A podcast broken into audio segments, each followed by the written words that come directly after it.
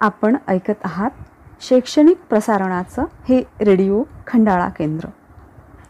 बालदोस्तांनो पाठीला जशी कण्याची आवश्यकता असते तसेच कोणत्याही भाषेचा कणा म्हणजे व्याकरण. ह्या व्याकरणाची घटकनिहाय माहिती देणाऱ्या आमच्या अपर्णा मॅडम म्हणजे एक चालते फिरते व्याकरणच आहे. भाषेला व्याकरणाची जोड तशा आमच्या अपर्णा मॅडमचा व्याकरणाला नाही तोड. चला तर मग आज त्यांच्याकडूनच जाणून घेऊया व्याकरणाचा आजचा भाग. सादर करीत आहेत उपक्रमशील अध्यापिका सौ अपर्णा राजेश आमले जिल्हा परिषद शाळा भिली पंचायत समिती तेल्हारा. गुड मॉर्निंग मुलांनो.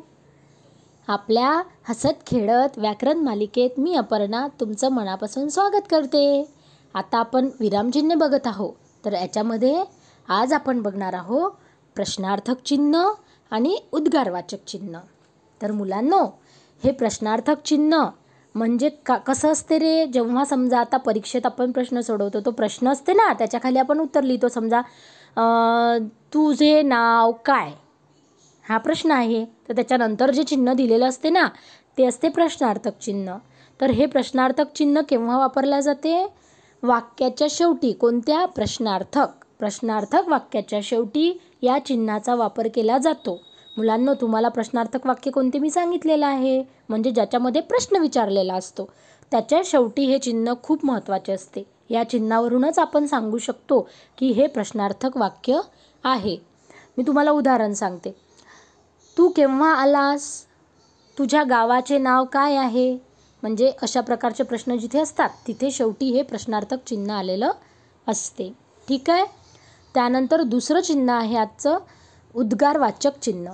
म्हणजे अशी उभी रेष आणि त्याच्याखाली एक टिंब. तुम्हाला माहीत असेलच. तर हे चिन्ह केव्हा वापरायचं? उत्कट भावना व्यक्त करताना ती दाखविणाऱ्या शब्दाच्या शेवटी उद्गारवाचक चिन्ह वापरतात. मग उत्कट भावना म्हणजे काय रे? तर म्हणजे आपल्या मनातील आश्चर्य प्रशंसा तिरस्कार भीती दुःख असं एकदम तोंडातून बाहेर पडलं की त्या असतात उत्कट भावना. तर त्याच्यानंतर हे चिन्ह दिल्या जाते. समजा आता उदाहरण अरे रे खूप वाईट झाले. ह्याच्यामध्ये अरे रे झाल्यानंतर हे उद्गारवाचक चिन्ह येते. त्यानंतर दुसरं शाब्बास तुझा पहिला नंबर आला. इथे शाब्बास झाल्यानंतर हे चिन्ह येते. आणि तिसरं बाप रे केवढा मोठा साप. म्हणजे बापरे झाल्यानंतर हे चिन्ह येते. म्हणजे जेव्हा अशा उत्कट भावना एकदम आपल्या तोंडातून बाहेर पडतात तेव्हा त्या शब्दांच्या पुढे हे चिन्ह दिलेलं असते. आणि या चिन्हावरून ते उद्गारवाचक वाक्य आहे हे सुद्धा ओळखल्या जाऊ शकते. तर मुलांनो अशा प्रकारे तुम्हाला मी आज पण दोन विरामचिन्हे सांगितली. कोणती? प्रश्नार्थक चिन्ह आणि उद्गारवाचक चिन्ह.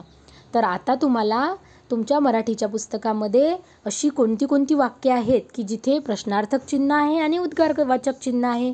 ती शोधायची आहेत आणि अधोरेखित करायची आहे. म्हणजे त्याच्याखाली रेष ओढायची आहे. म्हणजे तुमच्या लक्षात येईल. समजलं मग? धन्यवाद.